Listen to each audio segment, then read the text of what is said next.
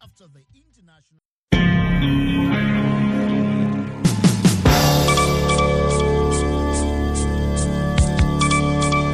Hii ni idhaa ya Kiswahili ya Sauti Amerika, moja kwa moja kutoka Washington DC, ikiwa sasa ni saa tatu za usiku, saa za Afrika Mashariki. Zifuatazo ni habari za dunia na msomaji wako ni mimi Harrison Kamau.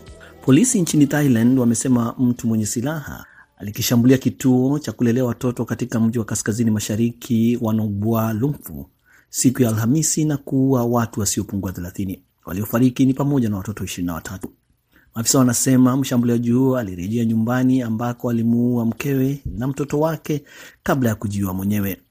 Walitambua mtu huo mwenye silaha ambaye pia alikuwa na kisu ni afisa wa zamani wa polisi ambaye alifukuzwa mwaka jana kutokana na matumizi ya dawa za kulevya. Mauaji ya watu wengi ni nadra sana nchini Thailand.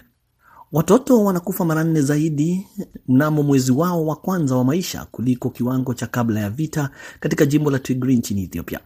Matokeo hayo ni kulingana na utafiti wa kina juu ya jinsi akina mama na watoto wanavyoteseka katika jimbo hilo la watu milioni tano kwa kukosekana kwa huduma nyingi za afya tangu kuanza kwa vita. Wanawake wanakufa wakati wa ujauzito au ndani ya siku 42 baada ya kujifungua mara tano ya kiwango kabla ya vita, na watoto chini ya miaka mitano wanakufa mara mbili ya kiwango cha kabla ya vita, mara nyingi kwa sababu zinazoweza kuzuilika kwa urahisi, kulingana na utafiti ambao bado haujachapishwa na uliotolewa na waandishi wake wa shirika la habari la Associated Press. Takriban miaka miwili imepita tangu vita vilipoanza na serikali ya Ethiopia imelitenga jimbo la Tigray na, kutaka huduma za mzi, na kukata huduma za msingi kama vile umeme, simu, internet na benki. Wakati wachunguzi wanaunga mkono na Umoja wa Mataifa mwezi uliopita wakisema pande zote zikiwemo wapiganaji wa Tigray zimefanya unyanyasaji, walisema serikali ya Ethiopia inatumia njaa ya raia kama silaha ya vita. Pande zote zimealikwa kwenye mazungumzo ya amani yanayosimamiwa na Umoja wa Afrika mwishoni mwa wiki nchini Afrika Kusini. Unaendelea kusikiliza idhaa ya Kiswahili ya Sauti ya Amerika moja kwa moja kutoka Washington DC kupitia 107.5 FM Nairobi, Kenya. Ukame ulionea katika mabara matatu msimu huu wa joto na kukausha sehemu kubwa ya Ulaya, Marekani na China, ambao umekuwa mbaya zaidi kwa miaka ishirini, huenda unatokana zaidi na mabadiliko ya hali ya hewa kulingana na utafiti mpya. Watafiti kutoka World Weather Attribution, kundi la wanasayansi kutoka kote ulimwenguni ambao wanachunguza uhusiano kati ya hali mbaya ya hewa na mabadiliko ya hali ya hewa, wamesema aina hii ya ukame itatokea mara moja tu kila baada ya miaka mia nne katika kanda za kaskazini, kama sio mabadiliko ya hali ya hewa yanayosababishwa na binadamu.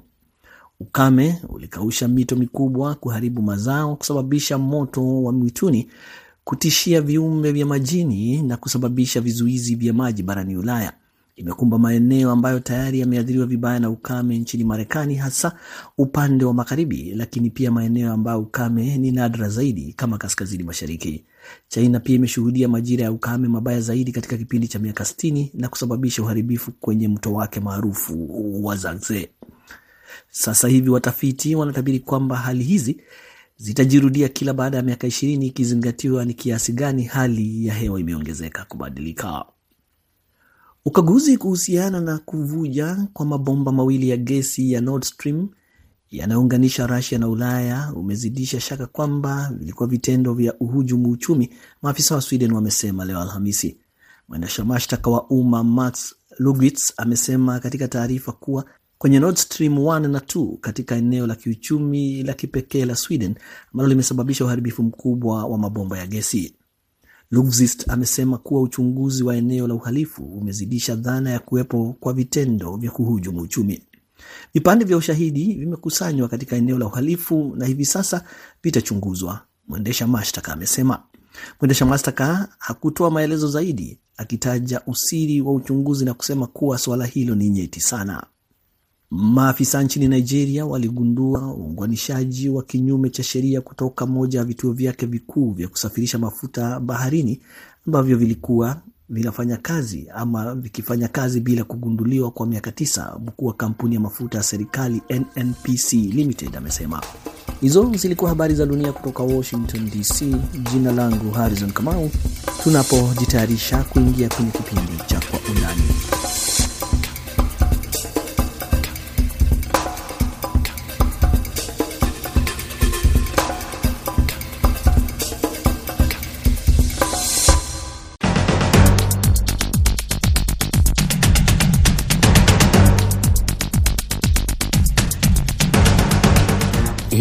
Kwa Undani kutoka idhaa ya Kiswahili ya Sauti ya Amerika. Karibu msikilizaji, popote pale unapotusikiliza katika siku nyingine ambapo tunaangalia habari muhimu kwa undani zaidi. Hii leo katika matangazo ya Kwa Undani tunaangazia hali ya mlipuko wa Ebola nchini Uganda ambapo wataalamu wa afya wanaeleza kwamba watu 29 wameshapoteza maisha. Katika sehemu ya pili ya matangazo yetu ya kwa undani hii leo tutaangalia maamuzi ambayo yamezua mjadala na utata ya rais mpya wa Kenya Uhuru Kenyatta aliyoyafanya toka alipoingia madarakani. Ninayekukaribisha mimi, jina langu naitwa Idi Ligongo, na ninakusihi uwe nami mpaka mwisho wa matangazo ya kwa undani hii leo.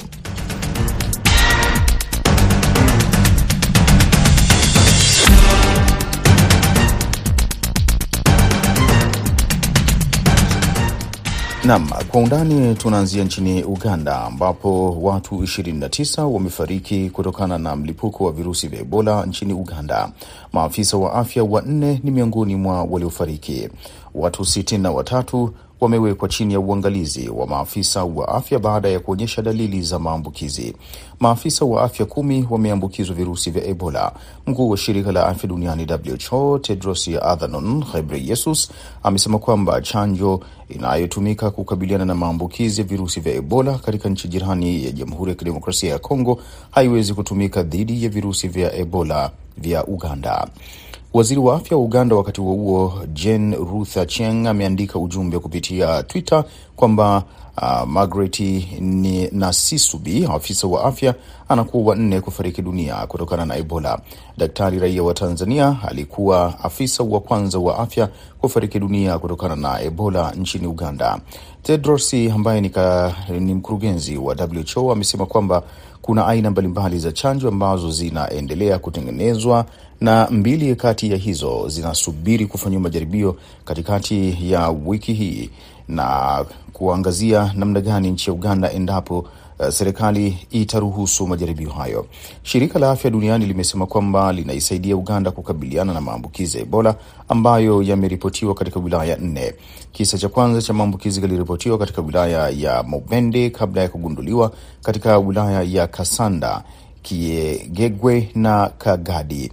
Rais wa Uganda Yoweri Museveni amesema kwamba hatotoa amri ya kusitisha shughuli za kawaida na watu kubaki nyumbani kama hatua ya kudhibiti maambukizi ya virusi vya Ebola, akisisitiza kwamba hakuna haja ya watu kuwa na wasiwasi. Virusi vya Ebola viligundulika mwaka 1976 nchini Jamhuri ya Kidemokrasia ya Kongo. Uganda inakabiliana na aina ya Ebola kutoka Sudan ambayo ni tofauti na Ebola ya DRC. Uganda ni jirani na Jamhuri ya Kidemokrasia ya Kongo ambayo imeripoti mlipuko kadhaa ya Ebola. Watu watano wamefariki dunia mwaka 2019 katika mlipuko wa hivi karibuni. DRC iliripoti kumaliza kabisa maambukizi ya Ebola mwezi uliopita. Watu 2280 walifariki DRC mwaka 2020 kutokana na Ebola. Zaidi ya watu 11,000 walifariki dunia kati ya mwaka 2013 na 2016 Afrika Magharibi kutokana na maambukizi ya virusi vya Ebola.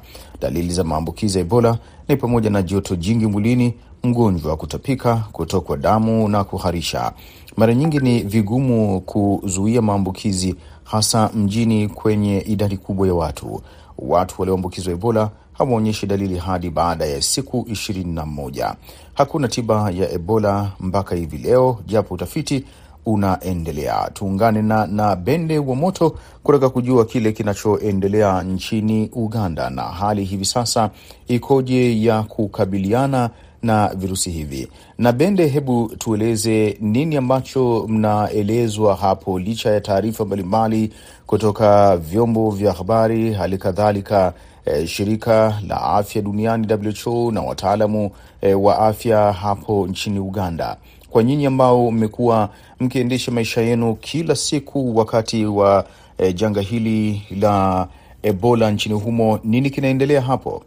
Juhudi zimewekwa, serikali imeweka juhudi, imepangilia, isipokuwa ugonjwa wa Ebola unaendelea kutambaa. Sasa umefikia wilaya kama tano sita hivi, na kulikuwa wakati mwa Uganda, lakini leo asubuhi nilipata habari kunaye mtu mmoja aliyefariki dunia juu ya Ebola wilaya ya Kasese ambayo iko kabisa mpakani mwa Jamhuri ya Demokrasia ya Kongo. Rais alipotoa hotuba yake ya wiki iliyopita alisema hatutakuwa na hatari ya kufungia nje kama vile tulivyofanya alivyofanya na COVID kumi na tisa, kwa sababu alisema ugonjwa huu hautambai kwenye upepo, unapatikana kutoka mtu kwa mtu yaani kuwatokea kwa jasho mtu anayekuwa karibu na wewe. Hayo ndiyo serikali inaweka kwa wananchi kuweza kushughulikia ugonjwa huu. Waganda wauguzi wanaye ujuzi mrefu wa muda mrefu sana kuhusu ugonjwa huu wa Ebola. Kwa, kwa hivyo hatari sio kama ile ya COVID kumi na tisa. Nimesikia pia kwamba mipakani kumewekwa shughuli mpakani mwa Kenya na Uganda. Nafikiri wameweka kamati kwa kila upande za kuweza kuchunguza wasafiri wanapovuka mpaka kutoka Uganda mpaka Kenya. Nafikiri na hata huko Tanzania, wenzetu wa huko Tanzania nafikiri wamefanya juhudi hizo hizo. Nilimsikia mheshimiwa Suluhu akitoa mwito mipakani mwa, mwa Tanzania na Uganda, pia juhudi hizo zimewekwa. Uhatari ulioko ni kwamba vile nilivyosema, wilaya kama tano sita hivi na mauti inaendelea kuwapata watu. Shida ni kwamba usafiri bado unaendelea na watu hawajawekewa vikwazo vyovyote vya usafiri. Kwa hivyo inawezekana kama kwamba inaweza kupenya kutoka wilaya zile zile sita lilivyoongea juu yako kufika mji mkuu wa Kampala. Huo ndio uhatari ambayo uko wakati huu unaoleta wasiwasi kwenye umma hapa Uganda, lakini juhudi bado zinawekwa. Watu wenyewe wa hapo uh, Uganda wanachukuliaje hii hali? Maanake vifo vimeshaongezeka mpaka ishirini na tisa hivi sasa kwa mujibu wa shirika la afya WHO. Waafrika na Uganda ikiwa mojawapo ni kwamba watu wanaamka wakiwa sasa wamesikia kwamba vifo vinaendelea kupanda kila siku, na kunao juhudi lakini sio sana za kujitenga na watu, kukaa mbali na watu, na uelewe mila zetu zile zingine, mila potovu zile za kuweza kukumbatiana na kushikana mikononi, wakati mwingine ni vigumu sana. Na pia rais alisema waendelee kuvaa face mask kama vile walivyokuwa wanafanya wakati wa COVID kumi na tisa, lakini hata COVID kumi na tisa watu wengi walikuwa wameachana na hivyo vifaa vingine vya kujilinda. Kwa hivyo hatari ni kwamba kwa wakati huu tena lazima wahamasishwe zaidi kama vile ilivyokuwa wakati wa COVID. Kuna uhatari kwenye watu wenyewe, yaani wajihatarishi sana au wenyewe. Lazima serikali iongeze nguvu ya kuhamasisha ugonjwa huu usitambae kwa mwendo wa haraka kufikia sehemu zingine za nchi hii. Labda ungetueleza vile vile, Uganda imekuwa ikifanikiwa sana kukabiliana na mlipuko huu wa Ebola, hata wakati umesambaa nchini Jamhuri ya Kidemokrasia ya Kongo, na miaka ya nyuma imeshawahi kutokea ikafanikiwa kuudhibiti kabisa. Kwa nini hivi sasa inaonekana Mm. kwamba maambukizi yanazidi kusambaa? Zaidi ya watu e, sitini, vifo tayari ishirini na tisa vimeshatokea. Tatizo liko wapi na Bende? Ndugu Idi, ugonjwa huu kwa wakati huu sio ugonjwa unaotoka pande za Kongo. Hii ni aina ya ugonjwa wa Ebola unaoitwa Sudan strain, na ime, imesemekana nafikiri na hata WHO kwamba hakuna dawa ya kukinga watu na ugonjwa huu. Nafikiri bado wanatafuta, hawawezi kupata njia za ku, kupata dawa la kukinga watu, hasa wafanyikazi wa kule mipakani. Kwa hivyo huu ni ugonjwa aina yake, sio ile ya Congo strain. Hii inaitwa ya Sudani. Kwa hivyo nafikiri walikuwa wameweka sana nguvu upande wa Kongo, lakini ugonjwa huu inawezekana kuwa ulipenya kutoka upande wa Sudani ya huko kusini. Na kile ambacho sasa kwa hivi sasa, uh, nyinyi binafsi, mtu mmoja mmoja, mmekuwa mkijitahadhari vipi na kuepukana na haya maambukizi? Maanake kile kinachoonekana, umegusia kwamba kuna hizo juhudi zinazofanyika za mipaka baina ya pengine Tanzania, Uganda, Kenya vilevile vile na Uganda, pengine hali kadhalika Rwanda vilevile vile. Nini ambacho unakiona kama kinafanyika madhubuti kabisa kwa mataifa haya yote ya Afrika Mashariki yanayopakana na Uganda kufanya kwa pamoja, na nyinyi binafsi kama wananchi mnafanya nini? Uhatari hatari iliyoko wakati huu, nafikiri wafanyakazi wa Wizara ya Afya inaweza kuwa wameona kwamba wanao ujuzi huo, lakini hawafanyi juhudi. Nafikiri watafanya juhudi wakati huu, kwa sababu tunaongea kwa VOA. Hawafanyi juhudi ya kuwahamasisha umma kama vile walivyokuwa kuweka matangazo kwenye redio, kwenye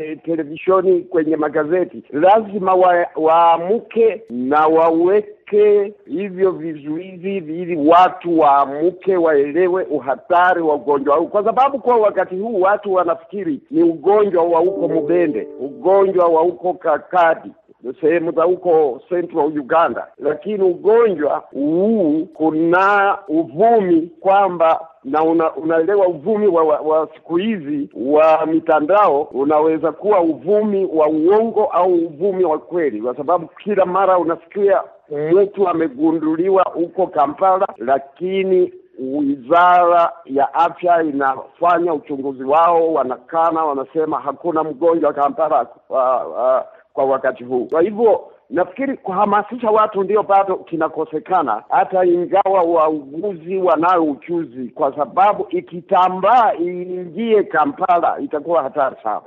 Asante sana uh, na Bende wa Moto kwa kueleza hayo yote kutoka hapo nchini Uganda kuhusiana na mlipuko wa ugonjwa wa Ebola ambao hivi sasa umekumba eh, taifa hilo la Uganda na kuzua wasiwasi mkubwa katika mataifa jirani. Lakini ikumbukwe mataifa jirani kama vile Kenya, Tanzania, Rwanda na Jamhuri ya Kidemokrasia ya Kongo yenyewe yamekuwa yakifanya juhudi mbalimbali kuhakikisha kwamba maambukizi hayaingii katika mataifa hayo kwa kuweka wataalamu wa afya katika mipaka, lakini bado wadadisi wa mambo wana wasiwasi kutokana na kwamba mataifa hayo yana mipaka ambayo kwa namna moja ama nyingine ni kazi kwa wataalamu wa afya kufika na kusimamia ule e, hali ya watu kuingia na kutoka katika mataifa hayo. Tunakamilisha sehemu hii ya kwanza ya matangazo ya kwa undani. Muda mfupi ujao, tunaingia katika sehemu ya pili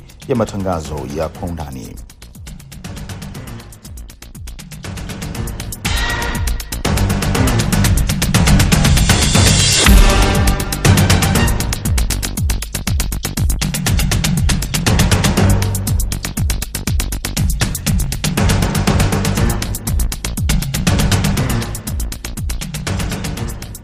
Naam, karibu katika sehemu ya pili ya matangazo ya kwa undani, na hivi sasa moja kwa moja tunaelekea nchini Kenya ambapo tunaangazia eh, ahadi ambazo zimekuwa zikifanywa na rais mpya wa Kenya Dr. William Ruto ambaye amekuwa akitaka kuona kwamba maisha yanakuwa mepesi kwa taifa hilo kwa wananchi baadhi ya maamuzi yakileta utata. Alipokuwa katika harakati za kampeni kabla ya uchaguzi mkuu wa mwezi Agosti, rais wa tano wa Kenya Dr. William Ruto aliahidi kuwapunguzia Wakenya gharama za maisha. Baada ya kupishwa mwezi uliopita, Rais Ruto ameingia mbioni kuhakikisha kwamba ahadi zake zinatimia, kuanzia kuboresha zaidi uhusiano na taifa la Moroko na kukana eneo la uh, Sahara ya Magharibi kwa minajili ya kuweza kuagiza mbolea na tangazo kuwa huenda Kenya ikaagiza mafuta kutoka hata nchini Russia, hali ambayo inaleta utata kwelikweli. Na hivi karibuni ametangaza kuruhusu zile mbegu za ambazo zimefanyiwa mabadiliko ya kijenetiki ama GMO kuingia katika taifa hilo, hali ambayo imezua mjadala mkubwa eh, si ndani ya Kenya, hata mataifa jirani. Kwa undani leo hii, mwandishi wa Sauti ya Amerika Jason Nyakundi anaangazia hatua za Rais Ruto za kutimiza ahadi zake za kiuchumi kwa Wakenya, ni athari zake kwa uhusiano wa kidiplomasia kati ya Kenya na nchi mbalimbali za magharibi. Alipoingia madarakani mwezi uliopita, rais wa Kenya William Ruto alirithi uchumi uliojaa madeni, mfumuko wa bei, ukosefu wa kazi na changamoto zingine nyingi. Shirika la fedha duniani IMF nalo pia lishamwongezea mzigo zaidi. Hii ni baada ya IMF kuitaka Kenya kupanua wigo wake wa ushuru na kufuta ruzuku ya mafuta. Kupanua wigo wa ushuru kutamaanisha kuwaleta Wakenya zaidi, wakiwemo wa kipato cha chini kwenye mkondo wa ushuru, hatua ambayo huenda ikawakera wafuasi wake. Kufuta ruzuku ya mafuta kutachangia kuendelea kupanda kwa bei na kusababisha mfumuko wa bei zaidi, jambo ambalo Ruto mwenyewe alilipinga. Ruto alifanya uchumi kuwa ajenda kuu ya kampeni yake. Aliwaahidi Wakenya mageuzi makubwa ikiwa atashinda, lakini katika siasa, ahadi na ukweli ni vitu viwili tofauti. Utekelezaji wa manifesto unahitaji fedha na miundo mipya ya kiuchumi na hata kukabiliana na upinzani kutoka kwa watetezi wa hali iliyopo. Mkutano wa kibiashara siku moja baada ya kuapishwa naye Nasser Bourita, waziri wa mambo ya nje wa ufalme wa Moroko, ulichangia Rais Ruto kutafuta uhusiano mpya wa kibiashara wenye manufaa kwa pande zote mbili na taifa hilo kubwa kiuchumi la kaskazini mwa Afrika. Ruto alisema kuwa uhusiano wa Kenya na ufalme wa Moroko utachangia maendeleo ya haraka katika sekta ya kibiashara, kilimo, afya, utalii, nishati, miongoni mwa mengine, kwa manufaa ya nchi zote. Alibatilisha utambuzi wa Jamhuri ya Kidemokrasi ya Saharawi, eneo lililojitenga kusini mwa Moroko, na kuwa uamuzi wa kwanza Rais Ruto alifanya kuhusu sera za kigeni baada ya kuchukua mamlaka siku iliyotangulia.